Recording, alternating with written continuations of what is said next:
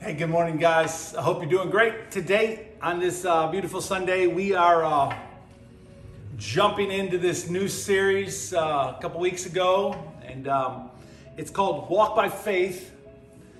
And it's the kind of topic that you just don't want to rush through. So I don't want to rush through this these scriptures, this passage or uh, this topic in any way because if we don't like digest it, internalize it, and then do what James is going to tell us today, then we've we've gonna we're gonna miss the boat. We're gonna miss the whole point. If all we do is know stuff, that's not enough. We're gonna see that today. That that following Jesus is not about knowing stuff. You we need to know stuff. But if we don't live it out, if we don't put it into practice, it's useless. It's pointless. And it will literally get us nowhere. Uh, nowhere in the kingdom of God, nowhere in our spiritual walk with Christ, nowhere. And so we're going to move through this topic kind of slowly, digging a little bit, like we've done the last two weeks and this is another awesome passage of scripture that we're going to dig into, but walking by faith, what what does that what does that even look like? Like in a real world that you and I live, wherever it is you live, you go to work, you rub shoulders with people at the grocery store, you see people, you interact with the world, make decisions about our money, our, our purchases, what, what does it even mean? What does it even look like to walk on this planet by faith in, in God and in Jesus who are not of this world, who are not of this planet? How do we how do we like mesh these two things? How do we walk by faith like Paul said last week and not by sight? How do we do that? How do we put that into practice? Today we're in the, the book of James, and uh, James is going to give us some good stuff. The book of James is a powerful book.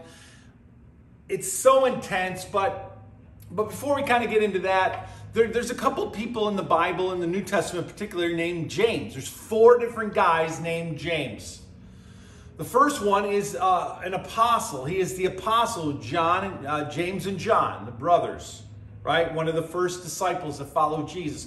But what we find out about that apostle James is in Acts chapter 12, he's put to death. And so he's the first martyr, he's the first apostle that is, he's not the first martyr, martyr Stephen is, but he's the first apostle that we learn about that was executed. The gospel books and the epistles were written later than Acts 12. And so we know that that James, the apostle James, did not write this letter. There's two other Jameses in the New Testament, but we don't have a lot of information about them. They're kind of obscure and probably not responsible for writing the letter of James. And then there's one other James. He's the fourth James, and this is the brother of Jesus. He is Jesus's brother. And so as the boys got older, James was a younger brother of Jesus. Remember, Mary was a virgin when she had Jesus, and so all the other siblings came after Jesus. He's the oldest. And so this is the brother of Jesus, James. He is kind of around the situation. He's around Jesus. He's he hears about all the things that were going on and what was happening at the time. And in, in Matthew uh, chapter 13, verse 55, the people, the people are amazed at Jesus' teachings because they, they saw Jesus as just one of them, like another brother, cousin, relative, and they're amazed at his teachings. And the scripture says this in Matthew 13 Isn't his mother, this is what they say, the people say this, isn't his mother's name Mary? And aren't his brothers James, Joseph, Simon, and Judas? And so the people identify that James and Joseph, Simon, and Judas are the brothers of Jesus. And so Jesus has this group of brothers. right? Cool. How cool is that? Group of brothers. I mean, who doesn't want to live with a group of brothers, right? Everything is just wonderful and terrific. Right? And so, this James, the brother of Jesus, in the ministry of Jesus, because Jesus was so close to him and he was his brother, kind of like Joseph and his brothers, they, there was a lot of skepticism about who Jesus was and what he was saying, who he's claiming to be. They thought, he's our brother. How, how could he be the Messiah? And it was difficult for them to kind of grab onto the fact that he was. And uh, later on, though, after Jesus dies and rises from the dead, the resurrection, James James steps up in his belief in who Jesus is. He really he really grabs on to the ministry and the mission of Jesus. And so much to the point that James not only wrote this letter, but James he becomes a pillar in the um, a pillar leader in the church in Jerusalem, the, the, the first church in Jerusalem. He becomes one of the main leaders. You look at Galatians chapter 2, verse 9 You'll see that. So, James, the brother of Jesus, begins his letter like this. Chapter 1, verse 1. He says this James, a servant of God and of the Lord Jesus, to the 12 tribes scattered among the nations. There's a couple things here I want to point out that are just really interesting to know. And that is this James, James, the younger brother of Jesus, considers himself to be a servant of Jesus and of God's. The word means a slave or a bond servant, somebody who has who has become a, a, a true servant of someone else, willing to do whatever they want, willing to take orders, willing to say how high when they say jump. A slave, a servant like bound to Jesus, his brother, in devotion and in love. He is bound to a, bond, a bond servant, like a close, closer than a friend kind of servant, but understanding that he is under Jesus.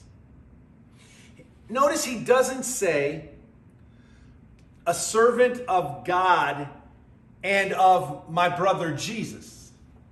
He says a servant of God and the Lord Jesus. James has figured out who this Jesus is, even though he's his blood brother. He has come to grips with the fact that Jesus is not just his brother, Jesus is the Lord, and he says, Who is the Christ? Look, the Lord Jesus, uh, who is the Messiah, he is Lord and Savior. And he is, James is saying, he is my Lord and my Savior, and I am a servant of his.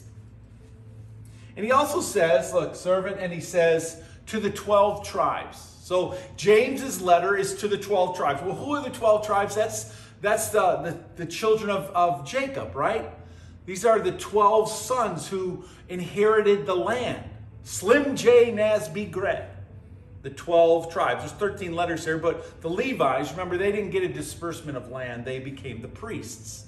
But there are the 12 sons of Jacob who are the 12 tribes of Israel, and they are the Jewish nation. They are representative of the Jewish nation on a whole. This is this is remember after Jesus has died and rose from the, the dead, and now this is the Christian church and James is writing his letter to Jews that have become Christians, Jews who have given their life over to Jesus. They are G- Jews for Jesus.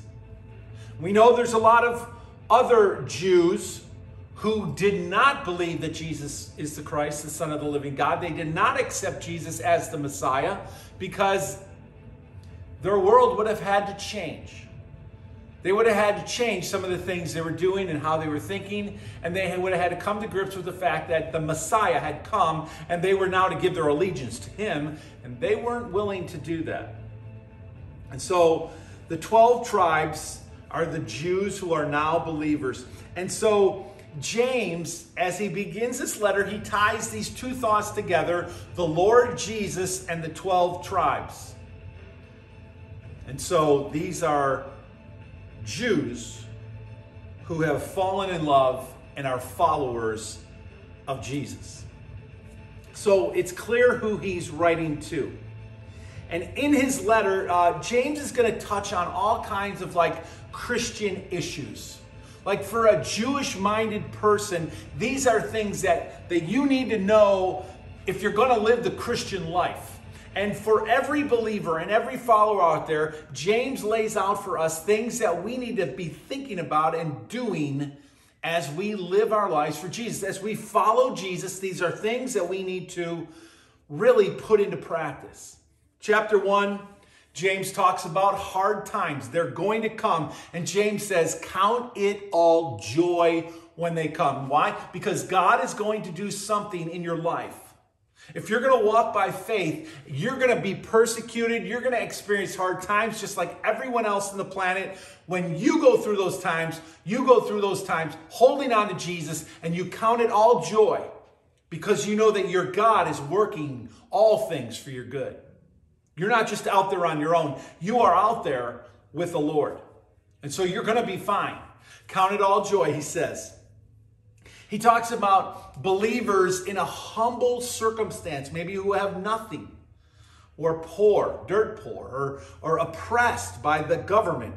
Uh, believers in a humble circumstance, James is going to say, are really in high positions. When you are humble in the kingdom of God, you are at your highest point in God's eyes. That, that's bizarre, isn't it? Like we we live in a world that strives for exaltation. Got to get what I deserve, right? We're going to get some of mine. I deserve to be heard. I deserve to be counted. I get, I deserve this. We deserve that, right? That's everyone's trying to lift themselves up. And James is going to say to uh, the the believers, the Jewish believers, he's going to say, "Look, you want to get high, go low. Go low. Humble yourself, and you will be high in the eyes of God." Powerful stuff in James chapter one. He says temptation in James chapter 1, temptation is going to come from Satan, but testing is going to come from God. Know the difference between those two things. He's going to say, just don't listen to the word only, do what it says. that's the theme of James's book. It's about doing the word, not just knowing the word. We're going to dig into that here in a little bit. James in chapter 1 at the end of it, he talks about true religion what true religion looks like taking care of the orphans and the widows in their distress. And then he says, and keeping oneself from being polluted by the world. Boy, this book is just packed full of faith kind of things. If we're going to walk in the faith, these are things that James says you need to put into your life. You need to know these things and then let them live in you, let them walk in you chapter 2, he talks about favoritism. Don't do that. Don't show favoritism toward somebody who walks into your assembly and he might have money versus somebody who walks into your church family and he's poor and you treat one better. Don't do that you're walking down the street, don't say hi to people that are wealthy and well to do and, and, and, and avoid and, and scorn at people who don't seem to look the same way. James says, don't do that in your heart. Don't do that in reality. That's not how Jesus lived his life. That's not how Jesus wants you and I to live our lives. And he says, he says in chapter 2, God uh, has chosen the poor of the world to be rich in the faith. Man, that's so so true. I, you know, I've had I've had the opportunity to go to Haiti and and go to Mexico numerous times, and I got to tell you, those people. We look at them and go, wow, they're poor. They look at themselves and think how blessed they are. They have God in their life and they are more blessed. They are so happy. They you know, we think they need us, but really what needs to happen is we need them. We need their faith. We need their like steadfastness. We need their their uh, toughness. We need their outlook. We need their joy. Because for the most part, they're pretty happy people. They don't realize. I mean, they see what happens in America and they know that we're a land of uh, milk and honey. You know, we got everything we want. You got everything you need here. That's why people right now are flooding into our borders because they know in America there's all kinds of wealth. There's all kinds of materialism. There's everything. But those people in Haiti, those people down in Mexico that have no desire to come to this country, those people are doing just fine. And God has chosen the poor of this world to be rich in the kingdom of God. That's pretty cool. And then James 2, he talks about the royal law. Do you know what the royal law is? The royal law, you could probably guess, is that we would love our neighbor as ourselves. And we would just love our neighbor the way we love ourselves. We would just treat people the way we want to be treated and the way that we would treat ourselves. And so, James, this book of James in his letter is about living out our faith in very real life ways. That's what the entire book is about. And some would say that James is so overly heavy on deeds like James is all about deeds and not enough on grace. Right? Those two things, faith and uh, grace and deeds, right? Are we saved by faith? Are we saved by works? What are we, what are we saved by? James is heavy on deeds. Paul, in his letters, is very heavy on justification in God. Paul is very heavy on the grace of God. James, here's what James is heavy on he's heavy on works that exemplify that we are justified by God. James is like, we are saved by grace. Yes, that's true. But, show me your faith by what you do. That's huge. It's not enough to walk around and say, Yippee, I am saved by grace, and do nothing for the, the kingdom of God, and do nothing for the down and the, the, the hurting and the poor and the lost and the crippled and the blind and the naked. To just say I'm saved by grace and walk by those people and do nothing is not faith in Jesus at all. And Paul wants to highlight the fact that we can do nothing really to earn grace. It's a gift of God, and that is so true. But once you have that gift of grace and you have received that mercy from God, it ought to propel us out into the world to do something gigantic for God. Not because we earn salvation in it, but because we're so blessed and so grateful. We want everyone else to experience the Lord in their life. And so James is big on doing it, showing us, showing the world that you're saved by your actions. It's a, it's a wonderful book. It's an amazing book. It's the kind of letter that all of us need to pay attention to and put into practice. And so we come to chapter 2, uh, verse 12. And, and James is going to say this. He's going to say this. Look, uh, speaking at the end of uh, in chapter 2, it's the end of a section. We're going to get into the next section here in a minute. James says, Speak and act as those who are going to be judged by the law that gives freedom. Again, I don't want to rush through this. I don't want to just read this and move on and Okay, got it. Go on, check. I don't want to do that. Everything James is going to say to us in this section of his, of, of his letter is so important to us walking by faith that I just, I want to digest it for myself. I want to just think about it. I want it to soak into my head and into my heart and really figure out what is James saying to us and how does this apply to me right now today as I as I go out into the world and rub shoulders with people and have coffee and, and, and coach kids and, and work with our youth group and, and, and shepherd a flock. How, how, do I, how do I live out the word of God? what James is saying to us today. He says, speak and act as those who are going to be judged by the law that gives freedom because judgment because judgment without mercy will be shown to anyone who has not been merciful. And then he says, mercy triumphs over judgment. I, you know, we're not even into the passage that we're going to dig into today and next week. But this is powerful. This is powerful.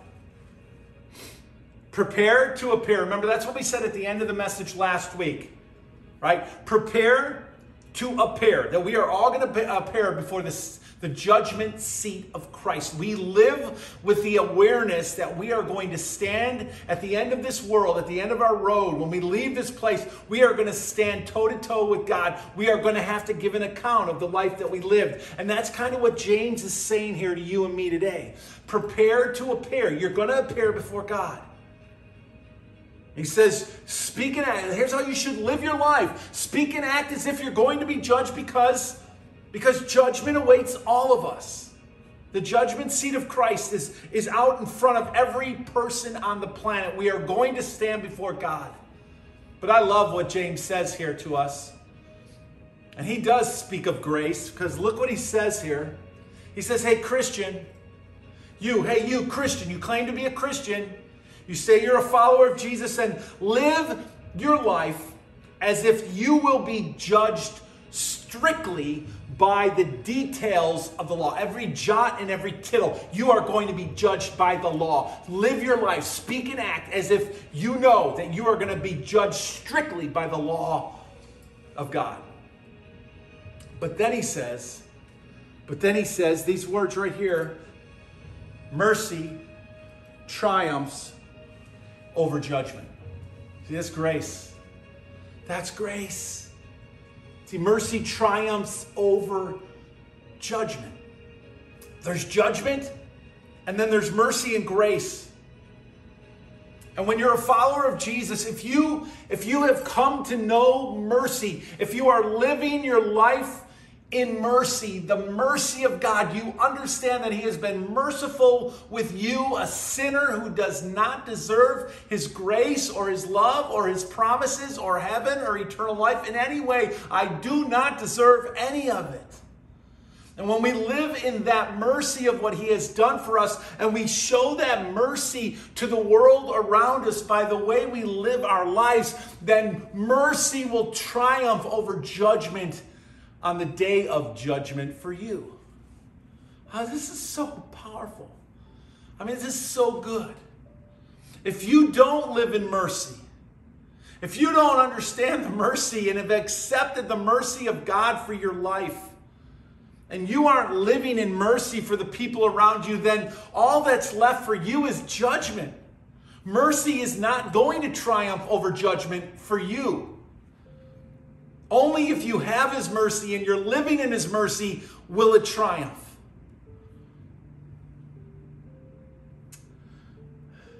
You're going to be shown mercy if you're living in mercy.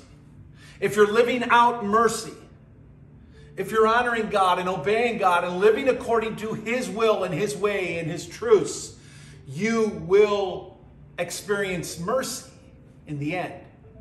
And mercy in your life will triumph over judgment. Faith. When we live and walk by faith, these are the things that we, we live in and we can claim, right? When you're walking in the faith of Jesus, you're walking your life by faith, honoring God, obeying God, then, then the promises of God are yours. And mercy triumphing over judgment is a promise for you who lives in the mercy of God. That's powerful. That is powerful. James comes to, to verse 14. Comes to verse 14.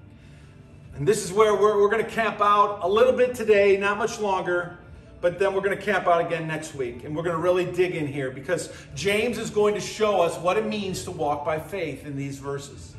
I mean, his whole letter is about living a life of faith in Jesus. But in this section, I want to really focus on some things that James is going to say. Today, we're just going to break into the passage and we're going to touch on a few things, but then we're going to come back next week and dig. So here you go, verse 14, James chapter 2. I hope you have your Bibles open. Hope, if you're not, just pause this thing. You know, just wherever the pause button is, just put me on pause. Get your Bible, open it up, James chapter 2, and, and get ready to circle and highlight and write all over this scripture just things that God is going to speak to your heart. Okay? Do it. Look, when, when Jesus returns and this world is burned up, whatever, however God decides to wipe it out, the, the, the pages of the Bible that were written on paper from a tree are not going with us to heaven. That's going to stay here. The written word of God, the paper that we have in our scriptures, this is not coming with us. And, and what matters most is what it says, not the pages that it's written on. So highlight, write, circle, write in the margins. Just mark up that word, mark up that Bible so that you'll have you'll have something to come back to and remember and, and, and, and help you to remind you of what God says in this section of Scripture in James chapter 2. But look what he says. What good is it, my brother? Or what good is it, my brother and sisters, if someone claims to have faith but has no deeds? Can such faith save them?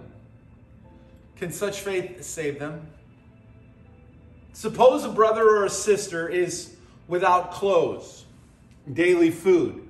If one of you says to them, Go in peace, keep warm and well fed, but does nothing about their physical needs, what good is that? In the same way, faith by itself, if it is not accompanied by action, is dead. But someone will say, You have faith and I have deeds. Show me your faith without deeds, and I will show you my faith by my deeds. You believe that there is one God, good.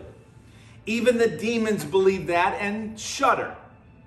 You foolish person, do you want evidence that faith without deeds is useless? Was not our father Abraham considered righteous for what he did when he offered his son Isaac on the altar? You see that his faith and his actions were working together, and his faith was made complete by what he did.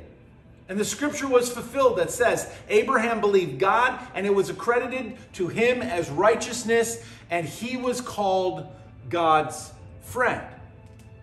You see that a person is considered righteous by what they do and not by faith alone.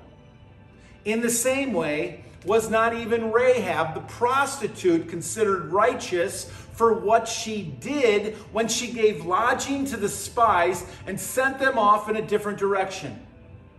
As the body without the spirit is dead, so faith without deeds is dead. That's a, that's that's that's that's some truth right there, you guys. That is some amazing truth for the Christian walk. We want to live by faith. We want to walk by faith. James is going to tell us some things in this section that are going to blow our minds and help us to understand what it exactly it means to walk by faith. And I just want to touch on it. I just want to begin to crack it open because, like I said, we're going to dwell on these verses for the for next week and this week. Okay, so there's 13 verses here. James is going to pose in these verses six questions. He's going to give us seven factual statements.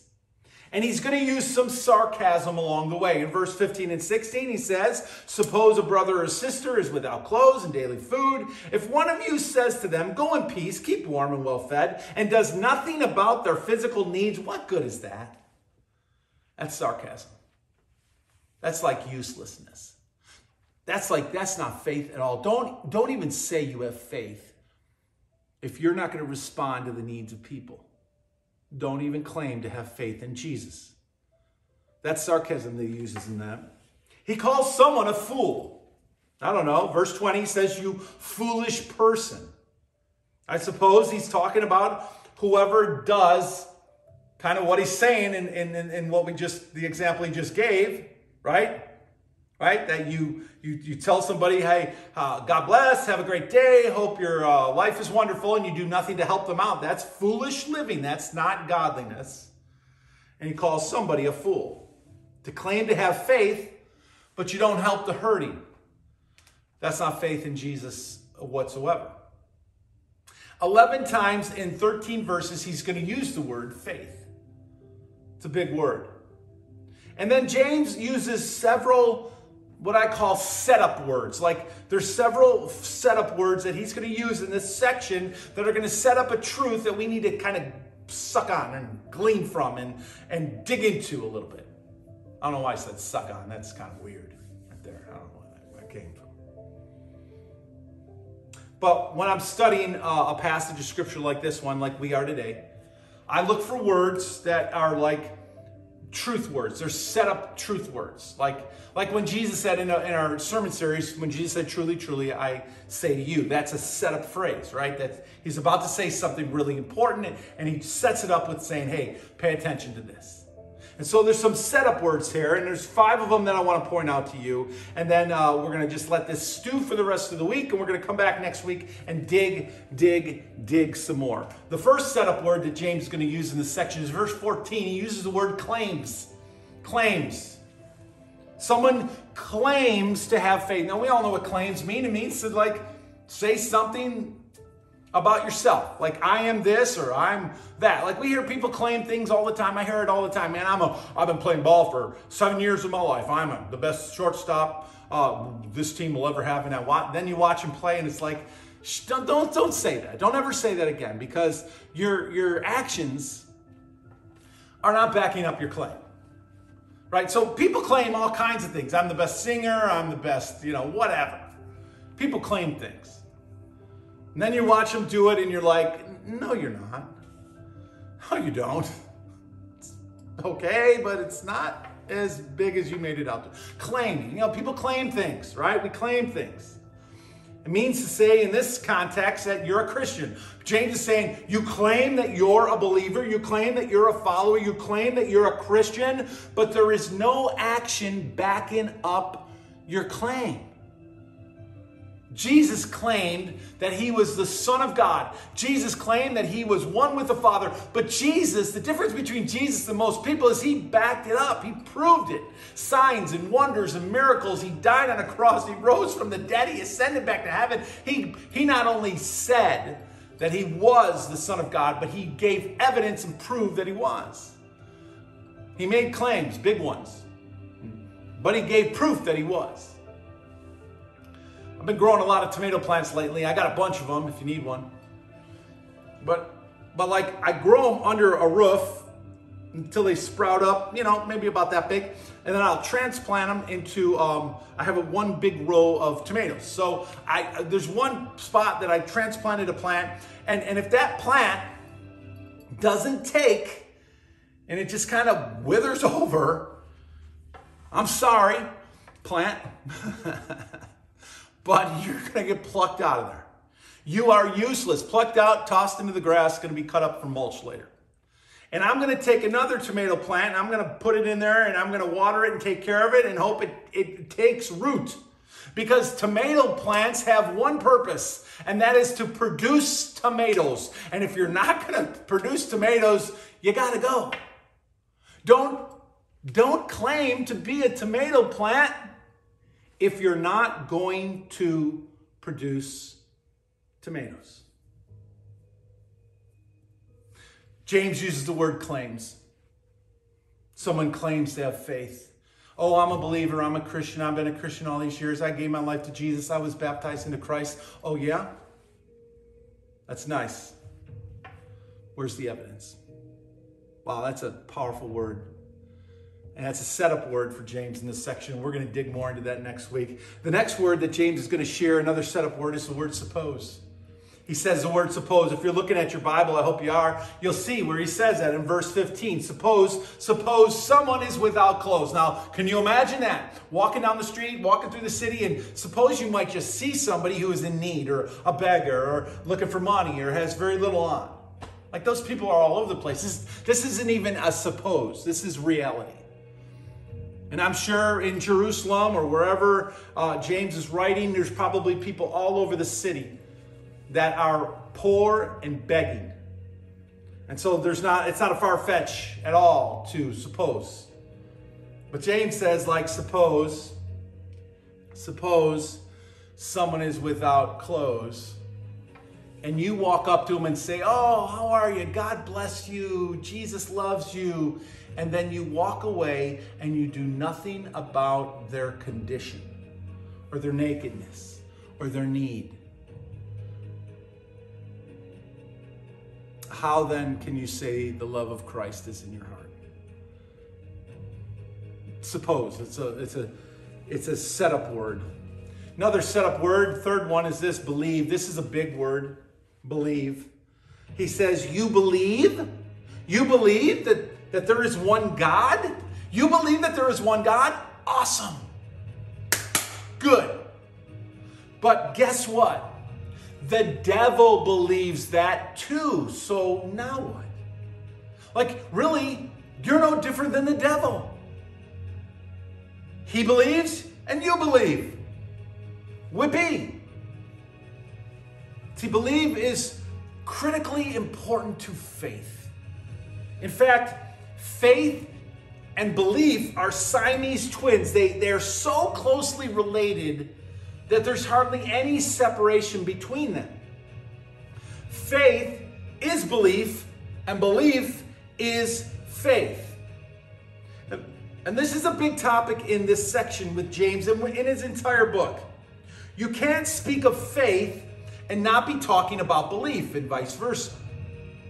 Someone might say, in a worldly perspective, belief is kind of a mental assent. It's like a, a mental decision, it's intellectual, you believe in something.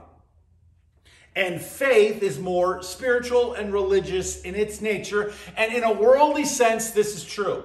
It's, it is true. It's true. Can't deny this, right? For, for example, if I said to you, do you believe that George Washington lived? We'd all go, yeah, of course. It's in the history books. We all believe that George Washington lived. If I were to then say to you, how many of you have faith that George Washington is going to lead America back into a godly nation who worships and honors God? How many of you have faith in George Washington? Nobody. Nobody. Because he's dead, right? We can't do it. We believe in George, but we have zero faith in George in doing anything for us right now, right? Zero. We have mental understanding that he lived and existed, we believe. But we have no faith in him. And so, in a worldly sense, the two are separated. But biblical faith and belief are no different from each other. Both faith and belief require, they both require this one, intellectual comprehension and understanding. We need to know the truth, and the truth will set us free. We need to know God, right? We need to know God.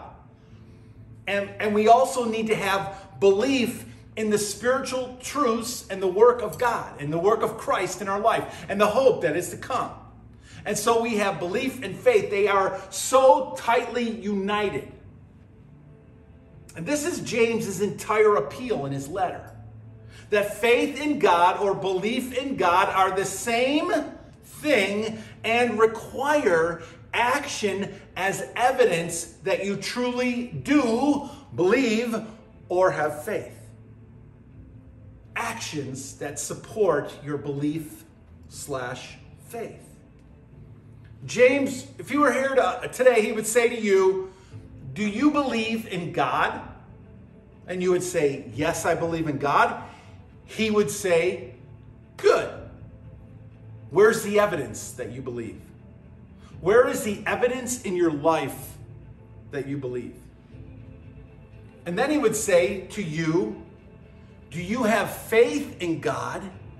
And you would say, Yes, I have faith in God. He would say, Good.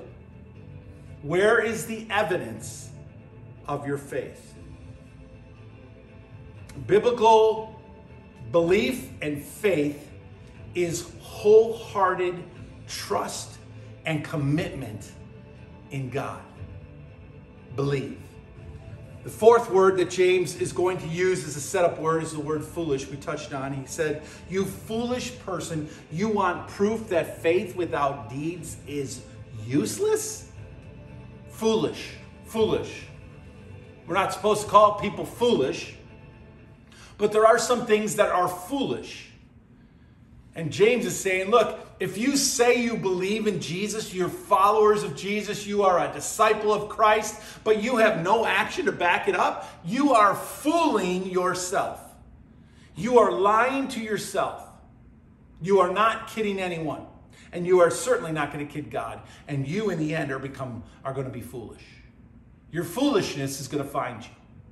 Do not say that you are a follower of Christ if you are not backing it up with actions, with behavior, with a lifestyle that honors God and actions that is on the mission of Christ out to reach the world to help those in need, to go into all the world and make disciples, to baptize, to teach, knowing that God is with you. The foolishness tricks itself into thinking, I'm a believer, but I don't have to do anything. Foolish. It's foolish. And the last word that James is going to use is the word complete. He says in verse 22 in regards to Abraham, his faith was made complete by what he did. Right? Abraham believed God, and it was accredited to him as righteousness. Why? Because he believed in God? No, but because his deeds supported it when he offered his son Isaac on the altar. His faith and his deeds were working together, and that made it complete. Faith by itself, without deeds, is useless. It's only half the puzzle. Action tells everyone and tells God that your faith is alive and well. And that's what makes faith complete. Is that we're doers of the word and not hearers of it only. When we marry, when we marry faith and deeds, what we have then is complete Christianity. What we have is complete faith. And anything less than that, don't say you believe and have no deeds. And don't do deeds and not give the honor and the glory to God. Both must be working together. That's called complete Christianity. That is called complete faith. That is complete walking by faith. See, last week Paul said, walk by faith and not by sight. And this week James says to us, faith without actions is dead. It's not faith at all. We are not walking by faith if there are no actions to support our faith. If we're not doing anything to reach the lost, if we're not doing anything to reach the down and out, if we're not doing anything to reach those in need that are hurting, the down and outers of this world that Jesus came to rescue. If we are not doing what Jesus would be doing, our faith is empty and our claims are foolish. And so the question is simply this as we wrap this up What are we doing for the kingdom of God? Where is the evidence of your faith? I, I, hope and pray that each one of us will just stew on this this week. That we will really chew on this thought faith and deeds. Are they working together in my life? Do I just say I believe, but there's no action behind it? Where's the proof? Where's the evidence? I'll see you guys next week, and we're going to dig back into this passage, these verses again, and we're going to hit them from a different angle, what James is saying to us. But this is how we're going to be able to digest what it means to do this, what it means in our life to, to put into practice a, a life that is walking by faith in Jesus every day, not kidding ourselves, not making false claims, and not being fools for saying we're doing something that we're not doing, but truly honoring God with our life. I'll see you guys next week. God bless you.